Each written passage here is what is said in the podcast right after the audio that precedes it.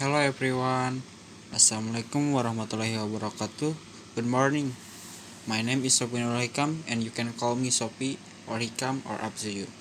In this occasion, in my podcast, I will like to share how my lecture explained in 5 meeting. Okay, first my lecture give assessment for our class. The assessment is we must a podcast and the podcast have to tell about my lecture explained in the 5 meeting. The podcast duration in 3 minutes and for the deadline is Wednesday.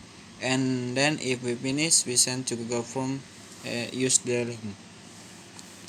Okay, second, I want to tell about communication apprehension. What is communication apprehension?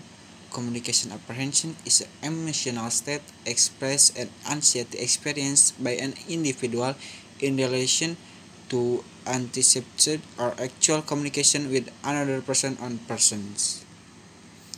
Physical symptom communication apprehension and the first, nervous. Usually we feel that way when we talk in front of a lot of people, but we have to catching our breath. Shake hands. For this problem, you can moving your hand so you look like enjoy talking to pause. Never read the text because read make your presentation so fast. No talking at all. If you're nervous, usually you forget some topics, so don't forget to prepare before your public speaking.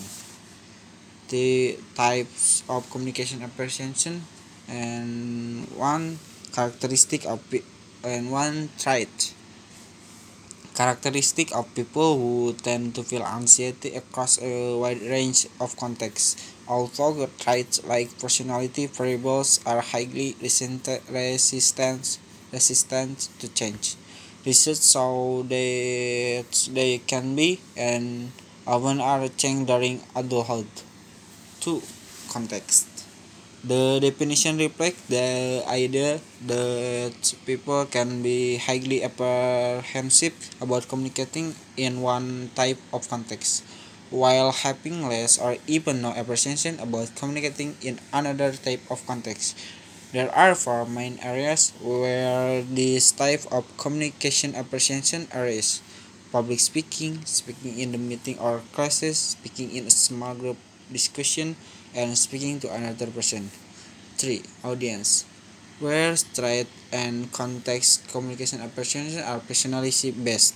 Audience communication apprehension is a reflection of how an individual reacts to situational constraint generated by the other person or group. They essentially means that while some individuals and group may cause a person to be highly apprehensive, other individuals and group may produce the reverse reaction. Situational. They essentially means that while some individuals and group may cause a person to be highly apprehensive, other individuals and group may produce the reverse reaction. 5. An additional consideration. Lack of acquaintance in a major consideration in the type of communication apprehension experience, while personality orientation play a more significant role is early stage of meeting someone. Any communication apprehension experience as the relationship defaults will largely be related to situational constraints. Now, I'd like to share my experience when I'm public speaking. I